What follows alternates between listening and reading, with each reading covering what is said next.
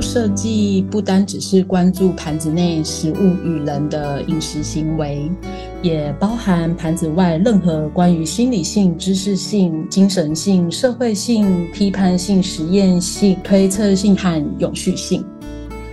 举凡能增进我们与食物之间的行为与活动，横跨感官、经济、心理、空间、包装、科技、环境、系统、艺术、教育等不同面向，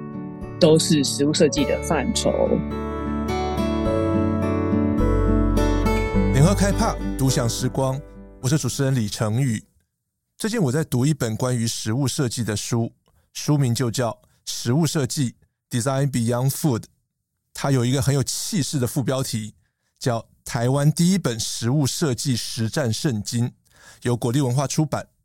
两位作者就在今天节目的线上，欢迎张慧珍 Amber 跟黄若杰 Jenny。Hello，各位听众朋友，大家好，我是沃沃的 Amber。嗨，大家好，我是沃沃的 Jenny。我们说，食物设计现在已经成为餐饮或者是设计策展领域的一门显学。之前我并不是很懂食物设计的概念，在看完这本书之后，我发现自己对食物设计反而产生了更多的问题啊！先请教两位，你们怎么定义食物设计？什么是食物设计？然后你们又会讲说食物设计的思考。其实这个问题真的是一个大哉问哦，因为其实食物设计是什么，在目前整个呃食物设计的产业，或者是在现在的，其实并没有一个明确统一的定义。嗯，简单用一句话来分享好了，就是说食物设计就是直接或间接以食物为载体来呃传达讯息，呃创造体验跟解决问题，听起来很简单。事实上，我们在讲这个食物设计的时候，不是只是单纯说，哎，摆盘，或者是说做出一个色香味俱全的料理。嗯，其实背后对我们来讲，食物设计最关键、最关键的是思考。所以，其实这本书的出发点，我们都扣着这个 thinking design。是，什么是食物设计思考？简单来讲哦，就是不会把吃当做是一个非常理所当然的事情。我们如果仔细想一想，我们其实食物设计它有一个关键，其实它是在透过食的思考，让我们去练习一件事情，就是，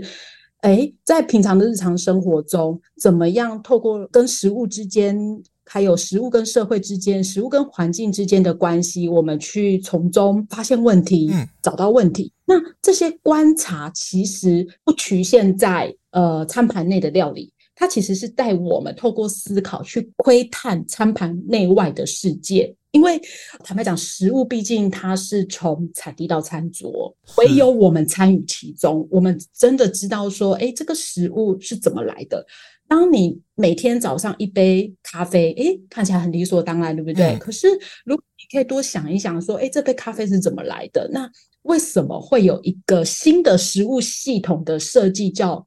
公平贸易好了，我先举例哦。嗯、那当你开始想的时候，哎，那恭喜各位，你已经开启了食物设计的第一道大门。因为当你开始去从很微观的角度，从自身跟食物之间的关系去思考，哎，为什么我们要选择吃这样的公平贸易的食物？当你开始可以从自身去想象说，哎，为什么食物跟呃这个饮食文化或跟社会之间的关系，甚至更宏观的角度去思考食物跟环境的关系的时候，食物设计所创造出来或再设计出来的，不管是作品也好，或者是说呃创造出来的展览也好。都会更有灵魂，而且这个东西会引起共鸣，让我们从餐饮一般最直接的就是感官嘛。哦，我我吃了觉得很好吃，，A，这个摆盘很漂亮。那你可以从感官透过思考的呃过程中，你可以进阶到感觉，你可以开始感觉到，你可以开始可能更有同理心，你可能更有想象力，对，去思考。诶，那未来五十年后、一百年后，我们人类还有鱼可以吃吗？你开始去想了之后，你就可以到感知，因为你就可以开始有共鸣，然后你可以开始去更关注跟饮食系统有关的东西。那你在设计出来的食物或者是食器等等，它就会改变世界，因为你创造了一个影响力，你创造了一个新的系统去改变世界。所以所以对我们来讲，食物设计很简单，每个人心中都有属于他自己的食物设计的定义。但是当我们要扣着思考这件事情，它就不简单了。嗯。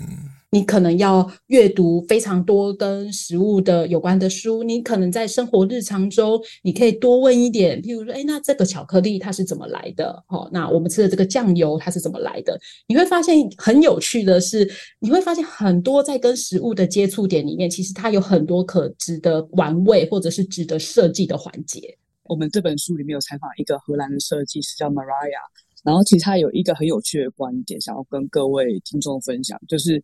例如说，因为我是比较偏向设计背景的，嗯，可能我们一辈子只可能采购个一两张椅子、桌子，或是杯盘碗盘，但是有什么东西是我们每天都要用到的？嗯。嗯，例如说我们在设计一些产品的时候，我们可能是以陶瓷啊、金属啊、玻璃去当做设计的主要的美材，但是有什么美材跟食物一样，我们是三餐都会去做出选择，就去采购。所以像 Amber 所说的，就是。因为我们有很多的机会可以与食物这个议题直接或间接的交流，所以我们就有更多的机会，应该要把设计思考去应用在食物这样子的一个全人类都拥有、不分文化都拥有的经验上。所以书里面引了这样 Polo 这位学者对食物设计它的几个面向的定义，对不对？比较具体的，包括食物本身、食器、嗯、食品。饮食的流程跟吃法，饮食空间跟饮食服务，这些你们有没有什么一些具体的例子，可以让我们比较容易想象食物设计大概会在做一些什么？其实我们是用 Sampora 它的呃，它其实有架构出一个食物设计的六大领域。我们呃，在这个架构下去延伸跟做一些呃调整，因为毕竟每个国家的饮食文化其实也多多少少不太一样。在它的基本的架构之下，它分成六个。第一个，它呃就是 Design with Food，就是用食物来设计沟通。它其实呃蛮简单的，其实你就把它想象成我们是透过拆解食物，它可能颜色或者是质地、外观，然后重新重组成一个新的食材或者是媒材来进行沟通。我就举一些台湾的案例，可能大家会更有共感。譬如说，呃，我自己很喜欢台湾有一家甜点店，然后也是我们书里面有提到的其中一个案例，它叫果实日。那它非常有趣，就是说，它把甜点呢做成台湾几个小吃，譬如说卤肉饭，甜的卤肉饭，昂菇就是拜拜的那个红、嗯、红色的昂菇。除了这个之外，其实像最近呃，我在台南也有认识一个，也其实也是蛮久的好朋友。那他是卖冰淇淋的，然后他非常有趣，他是他也是一个非常呃喜欢。结合就是台湾的图腾或元素来说台湾的故事，所以像它的冰冰淇淋店，因为毕竟在台南嘛，那其实台湾呃台南其实也算是一个观光胜地。那他做的冰淇淋就很有趣，他自己就有做几款，然后像他做一个叫做碗粿，做成冰淇淋，哦、所以像碗粿的那个酱啊，淋的酱料啊，就是用这个焦糖，他用黑糖下去熬，然后的淋在这个呃碗粿冰淇淋上面，所以其实。类似这种以食物作为设计元素，然后有目的的传达概念，或者是诶增加五感体验，然后为了增加五感体验，我们去解构食物的质地、外观、颜色，然后重组可以带来新味蕾体验的餐食，我们会把它归类在第一种。其实第一种，呃，如果真的要更平民的案例的话，其实像棉花糖，就是外面台湾街头。小时候可能会看到有摊贩在卖那个棉花糖，某种程度来讲，就是用分子料理的技术，它去解构蔗糖嘛。好，那甚至很多的分子料理，嗯、呃，我们透过可能像是三 D 列印，或者是重新重组这些食材，然后创造新的料理，去呼应食物浪费的议题、气候变迁的议题等等，这些我们都会归归类在第一种。第二种是呃，design for food，就是食物器具的设计。那 design for food 虽然不是英文课，但是 因为 Paula 他用的 for 这个介系词，就是我们为了要因应这个食材特定的造型或外观，我们去设计一个类似模具或者是石器，哦，来创造出我们想要的造型。所以第二种非常的直觉，就是与食物相关器材的设计。那我一样举一个台湾的案例哦，就是台湾。团队叫古鸡烧，它是卖鸡蛋糕的。可是它的鸡蛋糕呢，每一块鸡蛋糕你看起来非常的可口，可是你你在进一步去看的时候，你会发现它的图案呢很有意思。它的不同的鸡蛋糕可能都是台湾的古迹建筑物上面的某一个图腾，然后他把这些、嗯、呃可能是砖呃石砖啊，或者是上面的图腾的元素。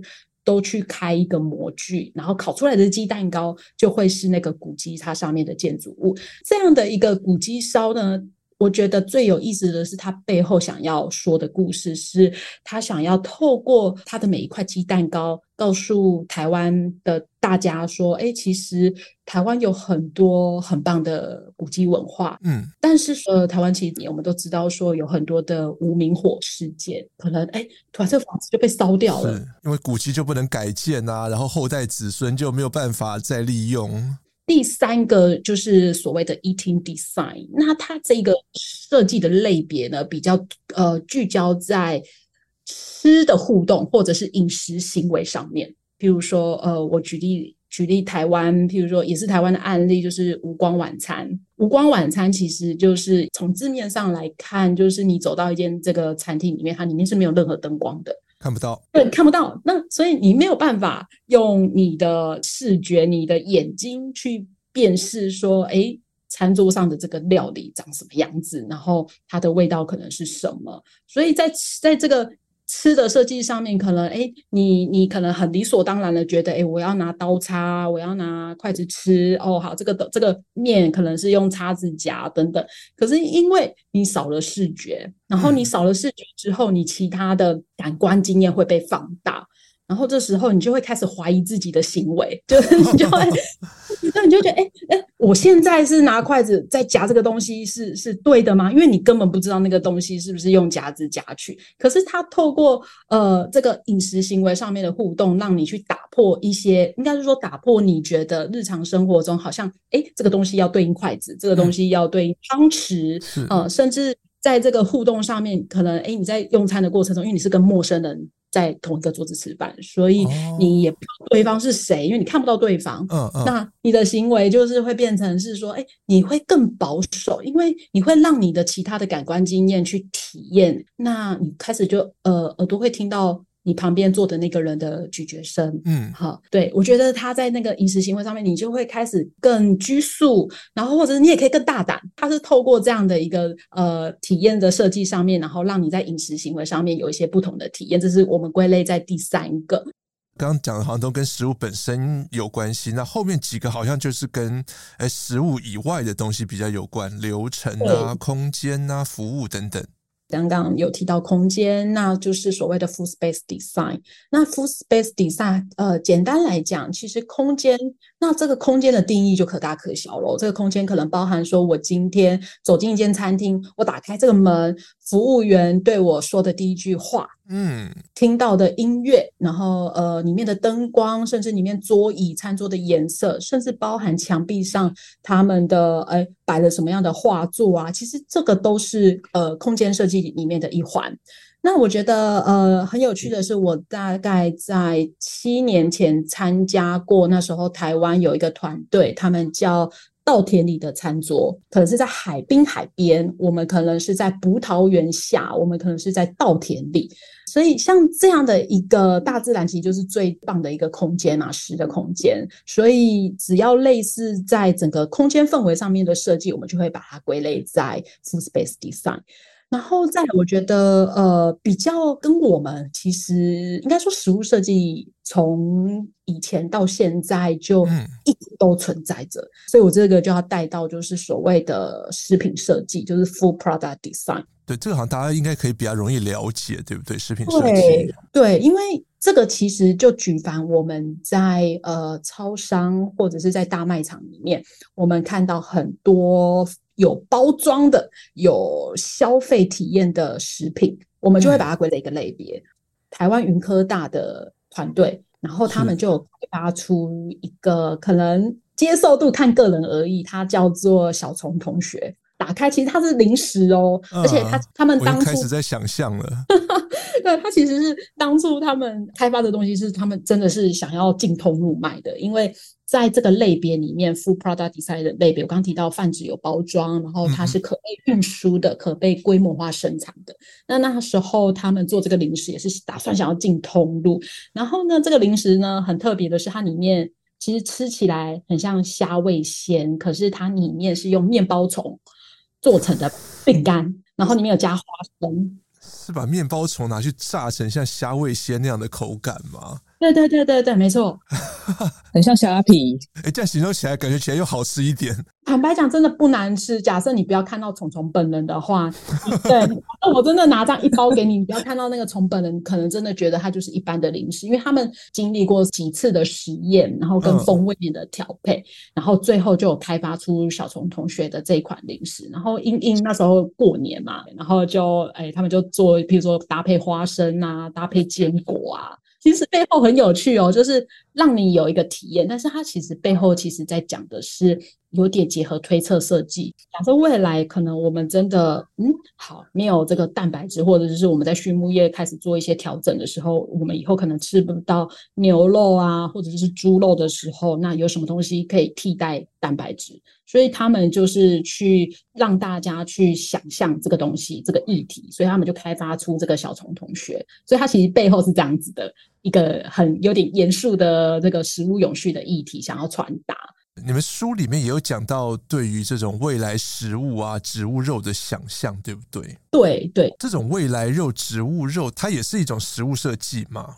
对我们来讲，我们觉得它算是，因为像呃，我一刚开始我们有提到说食物设计的定义嘛，那有三种。嗯一个是创造体验、传达讯息跟解决问题。那其实以呃植物肉来讲，其实他们最终的目标就是想要解决一件事情，就是诶，未来人类如果没有蛋白质肉可以吃的时候，诶，那我们可以吃什么？对，他想要解决的是人类没有蛋白质这样的一个营养需求的时候，诶，那我透过去解构关于蛋白质的这个东西，然后重新组成一个植物肉，然后去对应人类因应的这个这个议题。所以对我们来讲，狭义的食物设计定义来说，它是。那这个其实就会延伸到下一个，就是说我们一直在讲呃食物系统，食物系统就是所谓的 Full System Design。对，它就是在讲说整个呃人类食物系统，食物系统就很多啦，有包含呃畜牧业的系统，对，然后有包含其实包含只要是从产地到餐桌，比如说咖啡，咖啡的生产种植，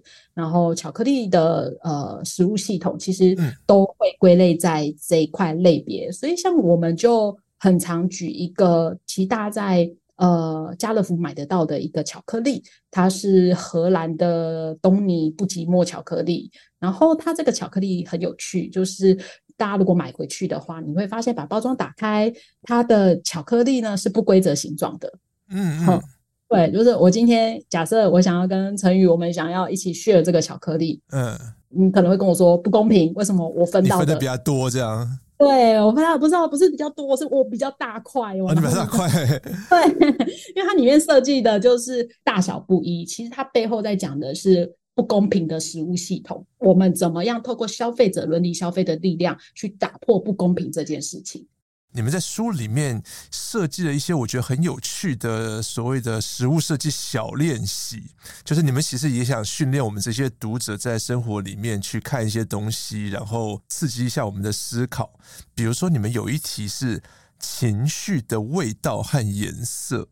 我大概是在诶，应该是两年前，好，然后那时候我们有带一场比较偏亲子的工作坊，嗯。那时候，呃，因为毕竟是亲子嘛，然后所以会有小朋友跟家长。那那时候我们带的练习其实非常的单纯，就是因为其实对不管亲子之间，其实可能会因应大家可能生活中，哎，大家的呃情绪的不同，然后可能你沟通方式的不同，然后你可能在情绪上面，可能有时候会有一些彼此可能没有办法理解的，或是你可能连你自己都不知道你怎么样去控制自己的情绪。嗯，我们在练习说，如果哎，我可以把食物，我透过食物设计。的这个角度去切入，让亲子之间，或者是让大人之间，甚至小朋友自己，可以更认识自己的情绪的话，诶，那那这样的一个连结度，可以呃激荡出什么样的创作？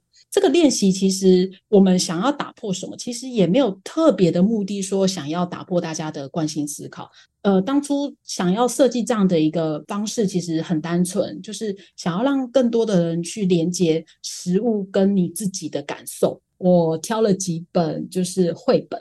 然后其中有一本绘本是非常非常有名，在讲就是跟情绪有关，它叫做《情绪小怪兽》。然后它把的颜色去对应不同的情绪。那譬如说，红色可能对应到的是比较暴躁，蓝色可能对应的是比较呃平静。如果把这些情绪跟颜色去对应到食物上面的时候，诶，那我们可以做做出什么东西来？所以其实，在你可能会觉得，嗯，开心好像很平凡，然后你会觉得。你可能从来都没有真正的很专注的去感受开心跟喜悦的不同，没有真正去感受悲伤跟沮丧的不同。这两样有什么不同？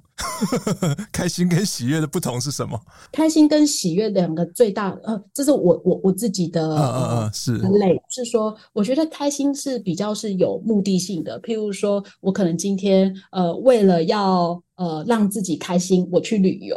嗯，它是有一个 A B，就是有个对应的关系。可是像我觉得喜悦是它没有什么原因，但是它是更心灵层次的，就是你不需要透过外在的力量，你不需要透过外在的物件，你可以让自己升华到喜悦。听起来有点哲学，但是我觉得这些感受跟情绪，如果你可可以透过食物进一阶去感受，你就会发现说。食物设计的力量就在这里，就是它可以让你去体验、观察。所以那时候我们做这些小练习的时候，其实它没有很难，但是我觉得会让人家多一，他需要练习。对，所以我们才会放食物设计小练习的目的也在这里。那我就很好奇，好，如果说情绪对应到食物的话，想问一下 Jenny，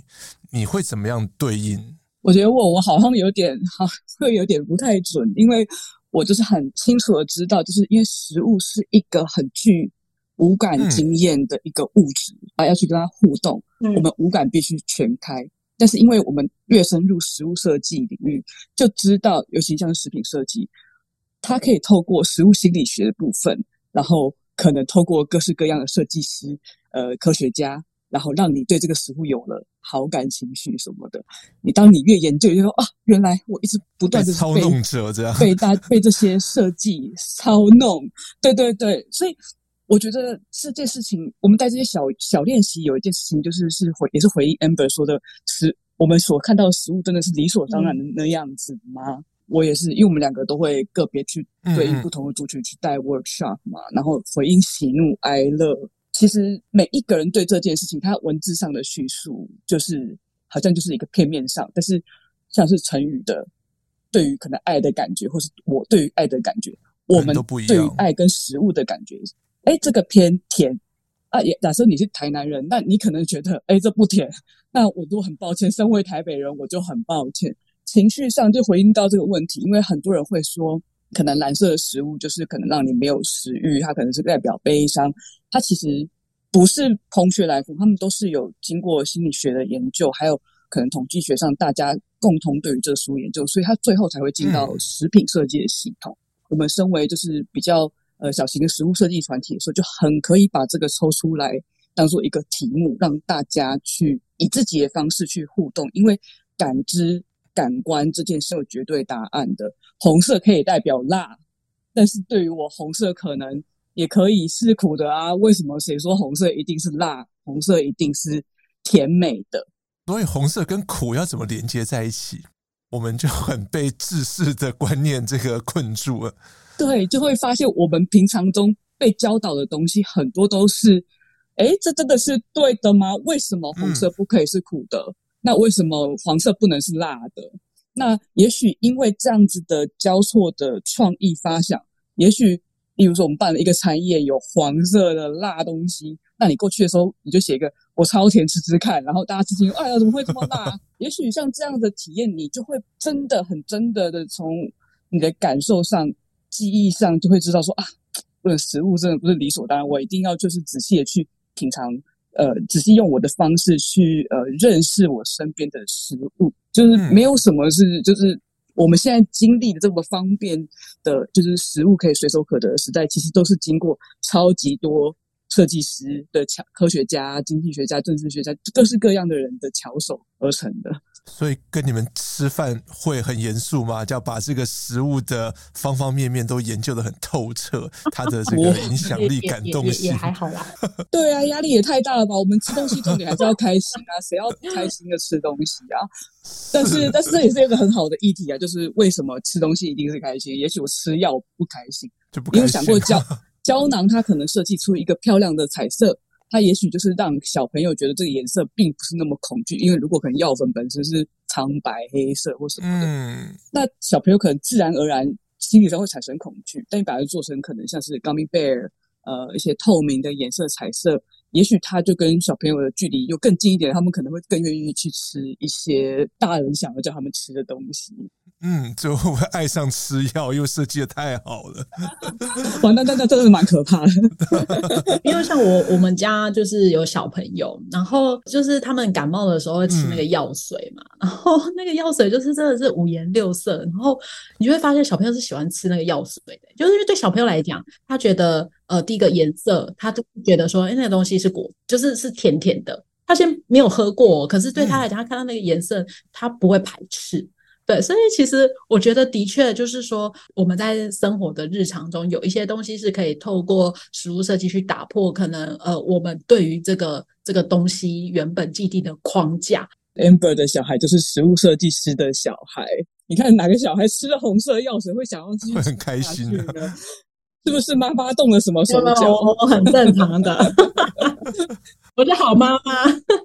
在书里面，你们也会教我们说啊，我们如果要提高这种对食物的感知的敏锐度啊，你们要这种我们的五种面向的一些能力，呃，观察力呀、感动力、吸引力、美感力、想象力。所以，是不是食物设计师的小孩对这些都非常的具有那种敏锐度，会比一般人要高？因为我觉得小朋友好像先天天生就。应该说，他们天生对于所有生活中的东西都是有这个好奇心。那在食物上面的体验上面来讲，嗯、我觉得他们的观察力其实真的是很多诶、欸。因为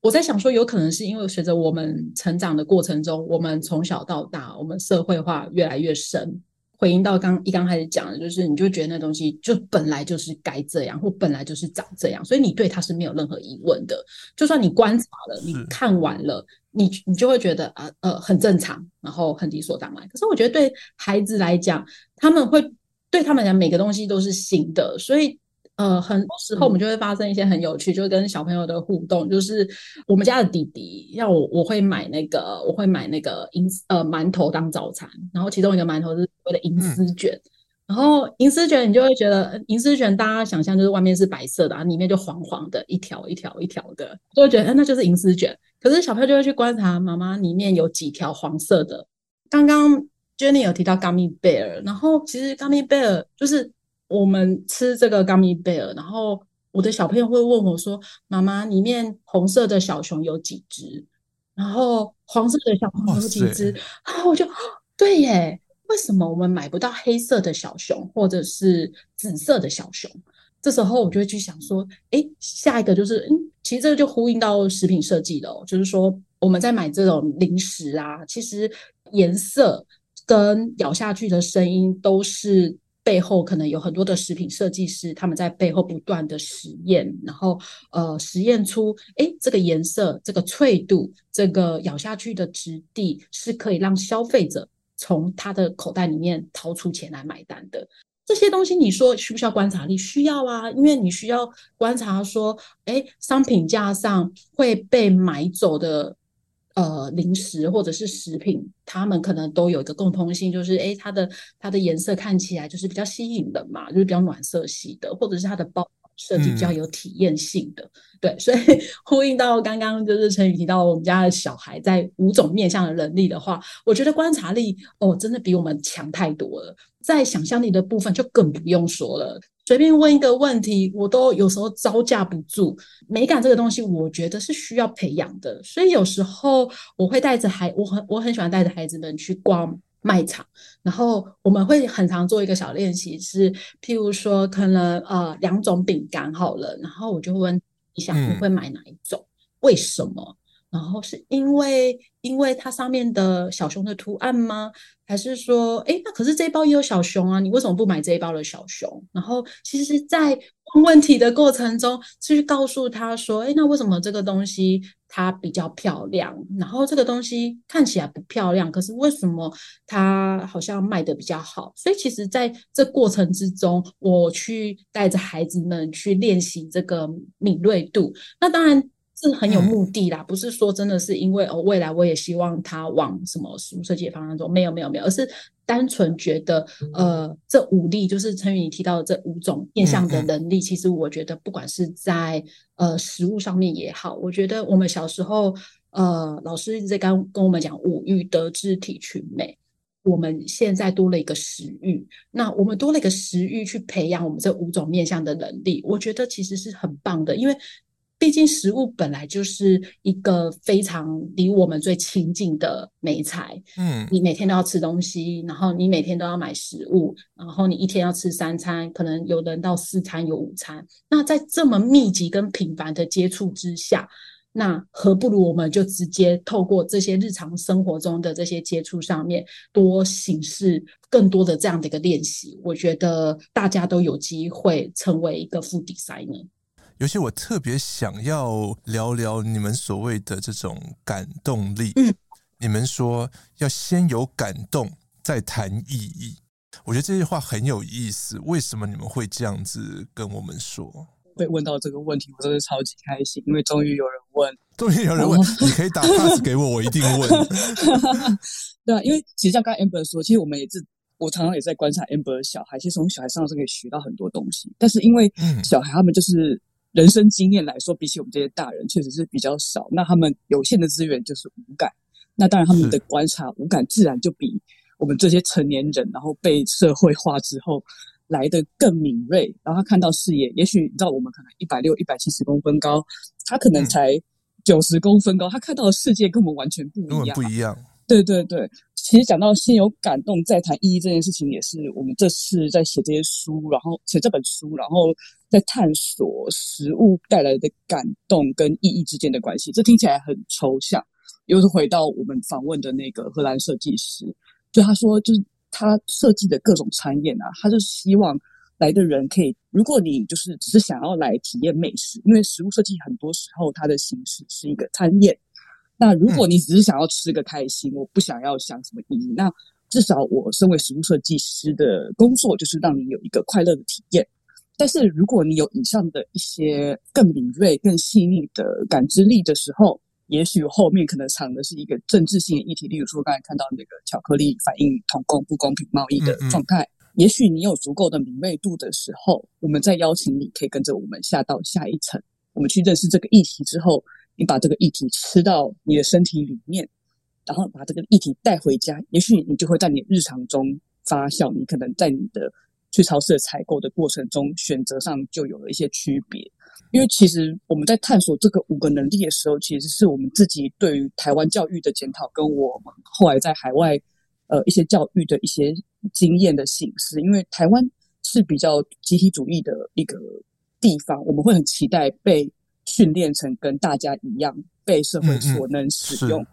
但是欧洲至少是我的经验，在欧洲来说，他会很鼓励你成为你自己。那就是在台湾设计教育里面是绝对不存在的，因为你必须要能够设计出该设计的东西，然后去可能呃做设计手机的公司上班。我们很不鼓励这种太突出、棒打出头鸟，这样你这个窜起就要被打下去。没错，没错，对，就是就是这样子。那因为随着，而且我自己的观察，就是随着其实各种媒体形式，然后各种的体验越来越多，其实你长到一定岁数的时候，你每一次的感动，每一次的接触，其实我一直在检视自己是，哎，这几年来说让我感动的事物有什么？我发现逐年的越来越少，因为你已经经验过了，那你第二次经验的时候，他的那个感受一定是我知道这是什么，没关系，你不用跟我讲也没关系。嗯、例如说，我们真的真心想要以食物去提供更多的好吃之外的价值的话，你必须真的是在一个层面上，不管是美食也是好吃，也是一种感动。但是可能在如果我们设计的桥段让他们可以，例如说两个族群有了和解的功能，那也许从这个过程中得到的感动，你真心的记得这件事情。食物这件事情就不会停留在只是好吃这件事，它带给你人生又更丰富的意义嘛？那那个意义每一个人又不一样，因为你的感受感感官经验也不同。这件事情我觉得非常非常迷人的。然后这个议题会随着我们吃的行为消失在我们的那个消化系统里面，然后回到大地去。没有任何一个我们现在人世间的物质材质是像食物一样。这么有吸引力的，所以你们会把参与你们食物设计或者是吃东西的人一层一层的从很表面的呃好吃好漂亮，然后一直带到它更深层的意义去。例如说，大家对于食物设计还不了解的时候，可能会希望我们是做摆盘美化、嗯、美感力。这像 Amber 所说的是需要累积的，也是看你的文化类别。其实大家对于美的看法是完全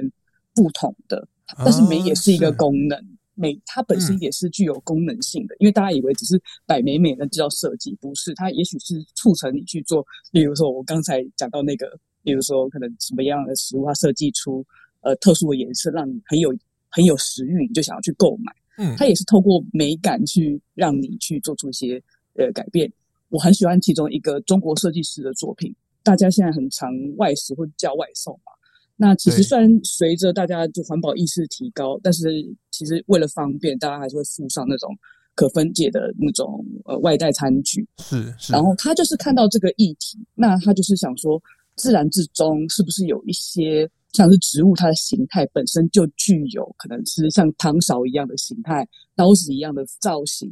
然后我可能可不可以用我设计师的美感力的这个部分的能力？去提升，例如说这种呃 PLA 可分解材质的餐具的设计，让大家拿到这个餐具的时候，就觉得哎，可能看到是一朵花、一根植物。我现在讲起来有点粗糙，因为语言有限度，所以大家可以上网去找找看，或是看我们书有这个案例。嗯嗯，嗯，然后你会看到是哇，这真的是美到我想要把它裱起来。然后我那时候看到这案例，我就立刻去下标，然后就把它就是带在身边，然后我完全舍不得用它。因为它太漂亮，如果我愿意用它的话，因为当然因为我是我要来当我的教学案例，我当然不会使用，不然，我怕它它真的分解怎么办？嗯、但是你就想象，如果我是一般使用者，如果这个东西真的可以进到长命生活中，那因为这个东西的美感让你觉得有舍不得的情绪，你会好好珍惜它，这也可能是一种有序的可能。其实食物设计里面，我们谈到很多广义狭义，我们会尽量的是要让更多人能够参与，不管是餐饮业者。设计业的人，或是呃地方创生的工作者，就是希望我们提供这样子的一个方法，让你去在你的领域中去玩玩看、实验看看。因为其实这真的，虽然食物设计已经存在了二十几年，但是它一直都没有一个具体的定义。因为每个人都会吃，所以百家争鸣。我们也不用纠结这件事情，我们就弹性的去用我们的方式回应就好了。所以这个案例其实它是有先感动到你的，你觉得这个设计出来的商品真的是哇，实在是太棒了，太美了，然后你才会想要去用它，想要去解决更多的永续啊之类的大的问题。但是美就是这么主观，例如说那时候我就很喜欢，我就买回来，然后因为跟同学有一些那种呃交换礼物活动，我就很开心买了一组拿去交换礼物。嗯、我那个朋友他对于这种东西比较不在意。他抽到的时候，他很沮丧，因为说我怎么抽到塑胶餐具？他 很难被感动到的。对，所以大家对于美跟对于意义的想象不同的时候，哎，这反差就有了。那有没有对话空间？有啊，有对话空间就不会有冲突了，对不对？食物是一个提供很，你没发现台湾人需要调事情、谈事情，都需要在餐桌。摆一桌。对对对对，就是需要在一个吃的场合，我们彼此信任，坐下来吃，我们再来谈。嗯、我觉得这些就是你开始深入之后，会觉得哇，太有意思了。那如果我们回归来说，哦，设计的目的是要用来解决问题。刚刚 Amber 有提到这一点。两位觉得说，现在世界上的食物最需要被讨论的议题是什么？或者是说，你们觉得最需要被解决的食物的问题是什么？现在的议题呀、啊，非常多样，是包含说，像最直接的就是全世界我们都在讲粮食安全。那其实粮食安全指的是什么？嗯、其实指的是说，不是说哎，粮食生产不足。而是分配不均，嗯、那也因为分配不均，存在着食物浪费的问题。所以，其实我觉得这个问题啊，到现在我都没有看到一个从根本解决的 solution。这是我目前观察到的一个，就是关于呃食品生产过剩，食品生产过剩就会造成食物浪费。然后，像台湾，台湾这么小小的一个小岛。我们呃，这好像之前前几年有看到的数据，就是台湾虽然是一个小岛，但是我们食物浪费的量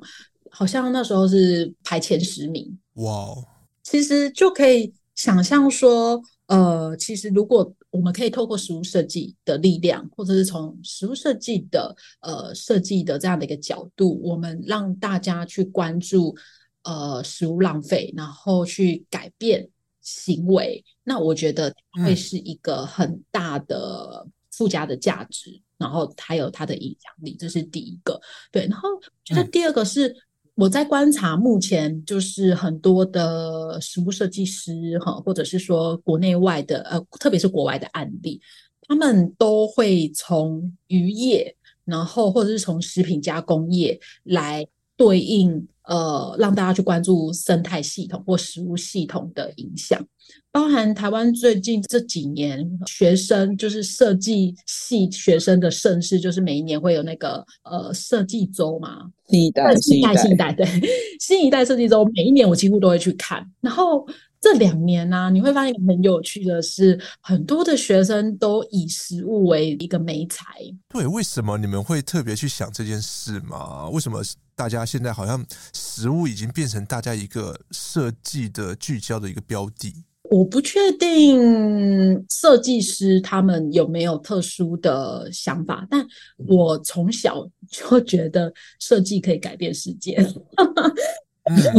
嗯，好，注定要做 食物设计师这样。对对，所以我我觉得，如果啊，呃，一个好的设计，或者是一个有使命感的设计师，他可以透过设计的力量去创造改变。对，那这个改变，呃，是我自己啦，这是我自己觉得。然后，如果呃你自己是一个设计师，你可以设计出一个永续的产品、永续的系统，对人类该有多好。可是对于学生来讲，我觉得有可能是因为，我觉得现在不管是历世代的年轻人也好，或者是更小的年轻人也好，我觉得他们有个特质是更能够 conscious，就是更自主意识的，更想要表达他们对于现在的议题的一些，不管是不满，或者是他们想要改变，嗯，他们想要展现出就是他们的那个呃想要影响的这样的一个。独特的价值，这是我我我在这两年来我去看展的时候，跟这群年轻学生的互动，我都觉得他们好有使命感哦。然后，所以我就看到他们的作品的时候，就好几组都是透过食物想要传达“吃当季，食当季”或者“吃当令”啊，透过食物设计，然后呃，创造出的这个可能是糖果，想要表达台湾因为气候变迁、气候暖化。湖泊干枯，或者是我们的水库的水位下降，或甚至因为暴雨的关系，台湾的河流怎么样怎么样？对，然后我就会开始意识到说，我们不一定要从很负面的方向切入，我们可以从很正向的，譬如说让大家去认识永续 （sustainability），这两个字，嗯嗯。已经变成一个口号了。可是，如果我们可以透过食物设计的方式让大家有感，从消费改变世界，我们不是只是一句口号，而是真的能够落实到行为上面的改变，从消费改变世界的话，那我觉得它对于现在当今世界我们在看待很多食物的议题上面来讲，我觉得它可以去延缓，或者是透过我们的。改变，然后让我们的整个食物系统是可以朝向更有序的发展。我觉得我目前是抱着一个蛮乐观跟正向的态度。虽然现在看很多的设计师在设计什么呃培养皿的肉啊，然后嗯嗯，我都觉得说，这是我们想要的未来吗？与其等到那时候我们真的要吃培养皿的肉，我们何不如从现在开始，我就去认识永续，我就能够在我能够选择。的一个情境之下，我选择一个不剥削童工的巧克力，我选择不剥削农民的咖啡，不选择不破坏呃不会破坏雨林的这个任何的食物。那所以我觉得，嗯，食物浪费还有呃食物的永续，是我觉得目前在看待食物设计的这个产业里面来讲，我觉得最常看到的就是切入点。觉得你呢？你想要用实物设计改变什么世界问题？我想要谈到的是，实物设计系统之所以存在，就是因为过去我们的设计教育，我们会常常被指定要去解决一个问题。嗯嗯。但是你会发现，你解决一个问题，它是一个单点式的问题，但是常常出问题的是系统。大家会想要投入在实物领域。其实我们过去做设计家具家饰，其实在这一个时代里面。来说算是真的是相对饱和的，但是食物上面能够做的调整，尤其是不是只是我们眼前可以看到餐盘内的东西，系统这些看不见的东西需要被重新设计。食物又是一个很迷人、会消失，然后吃了会开心、喜悦、无感，但是也可能会死掉的一个充满人性的材质，何乐而不为？我们能够透过一个材质去传达更多。透过设计去传递更多的想法，然后如果真的有一天可以改变系统，那更好。那我可能会蛮想要举例一个呃，在墨西哥的设计师，他就是观察到当地，嗯、其实台湾也有很多这种类似的问题，因为就是例如说市场会很希望想要吃到金钻凤梨啊，这很甜的凤梨品种。对。那在屏东的部落里面就有观察到一个状况是，是因为过去可能台湾族他们的饮食里面有很大量的。芋头的存在，但是因为他们是农民，嗯、他们也是要依赖着市场而生。那市场需求就是我要吃甜的凤梨的时候，那我不要吃芋头这样。当然，全部人就把原本符合自己饮食形式的这些原地产物给砍掉。那我们拿去种现在大家喜欢吃的凤梨，大家大赚钱这样。嗯，墨西哥这个设计师啊，他们其实在墨西哥也有类似的问题，因为大家都喜欢吃特定的甜的玉米的品种，所以其实当地的生态因为市场的需求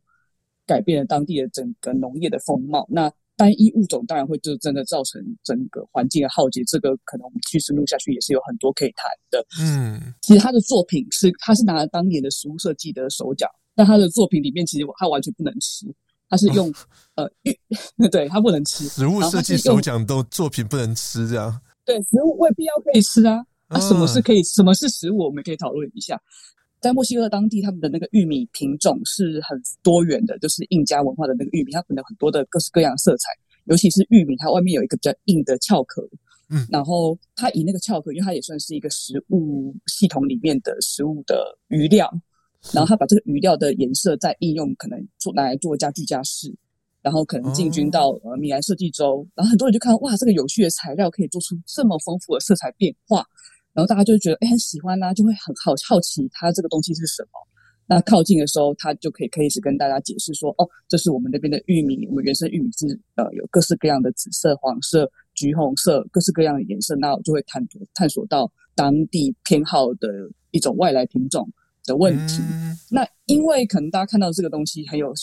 我说噱头啦，然后他可能会想要下定啊，或者想要买啊，或是更多人想要去认识这个材质的时候，那需求有了，当地的农民如果看到，哎，我需要下这个单，我这边有一些可能，呃，我真的就是我可能需要你提供我这些原生种的玉米的时候，那他们会做出什么样的改变？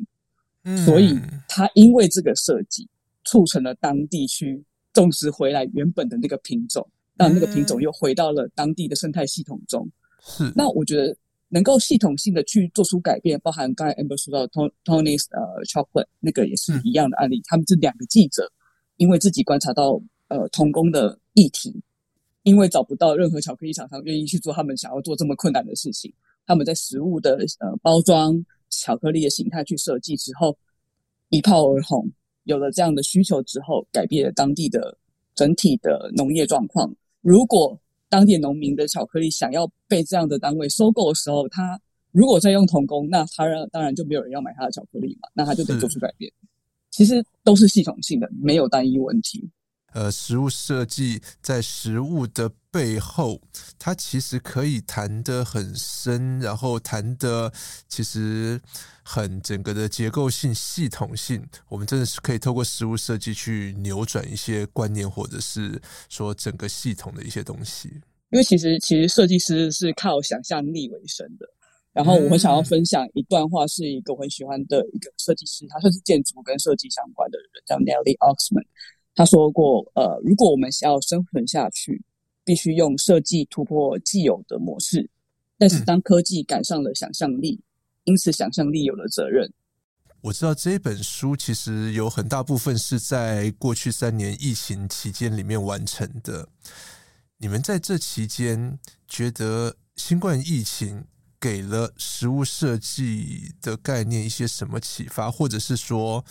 你们觉得食物设计在新冠疫情期间有在全世界发挥了一些什么作用吗？因为疫情，大家都知道说人跟人之间的距离其实是被呃阻隔的。哈，你可能没有办法在餐厅里面用餐，更无论说你要跟你的朋友、跟你的家人在餐桌上面一起吃饭。所以，其实，在那两年，应该说坦白说啦，食物设计在。疫情这段这两年，不管是展演也好，或者是说案例也好，我觉得相对数量来讲都有比较少，比较长看到的反而会是说，随着疫情慢慢的缓和，然后或者是说在疫情期间，其实有一些比较推测设计的食物设计的案例，呃，然后。嗯我觉得它比较偏向是让大家去想象，然后有点像是实验性质的。譬如说，可能是一个餐桌上面，然后可能比较偏向 eating design，就是食物设计就域的呃 eating design，就是你可能吃饭，你可能没有办法，因为人跟人去餐桌上面变远了，所以他们的所有的餐具啊、食器呀，可能那个它的手把或者是它的那个长度，可能就会变得很长，因为彼此不想要靠太近。对，所以在餐桌上面，它就会有一些我看到的案例是那个餐桌上面，然后可能你的汤匙的汤勺是很长的，就是避免 保持安全距离，对，保持安全距离。然后像台湾，我觉得其实你可以发现说，其实最近你可能到餐餐厅去吃饭，那你会发现，哎，以前可能是服务生到餐桌上去帮你点餐。但是现在可能 现在扫 QR code，对，就是扫 QR code 咯。那你会发现说，嗯，毕竟呃，服务员亲自到餐桌上帮你点餐的服务的体验，跟你自己呢，哦，扫一张 A4 的 QR code，哦，那个体验就不一样的。Jenny 有吗？因为其实就是真的是因为疫情的期间，所以其实因为大家对食物设计的期待，就像你所说，哎，刚才说，哎，食物设计既然没有东西可以吃，那那还算是食物设计嘛？但是其实我有我很喜欢这个设计师，他有讲过一句很厉害的话，嗯、就是说台面上的食物越少，其实更能凸显与食有关的体验的重要性。哎，所以其实随着疫情，我们其实案子大部分都可能必须被迫转型，在那个过程之中，我们可能有些新就是要可以吃的东西，就变变变变成可能要是。呃，纸本啊，或者变得别的方式去传递议题，那我们还是要想办法把我们对于食物设计的这个观念跟我们想要传达的东西，把它注入在这些不可食的东西上。那这个不可吃的东西，然后还有行为上不可看就看不到的这些设计，变成就是食物设计的重点。疫情之中，其实我不知道大家有没有中标过了啦。我是还蛮幸运，因为我太宅，说还没有，但是我有听到还蛮多。对，然后就蛮多食物设计师，就是有跟我们分享，在我们采访食物设计师有跟我们分享到，他就是很利用这个机会，像我们刚才探索五感跟情绪的关系。嗯、那所谓理所当然的食物，到底可乐应该是什么味道？那因为你失去了嗅觉，你就想到，哎，其实当你失去嗅觉之后，你才发现嗅觉对于吃东西好不好吃是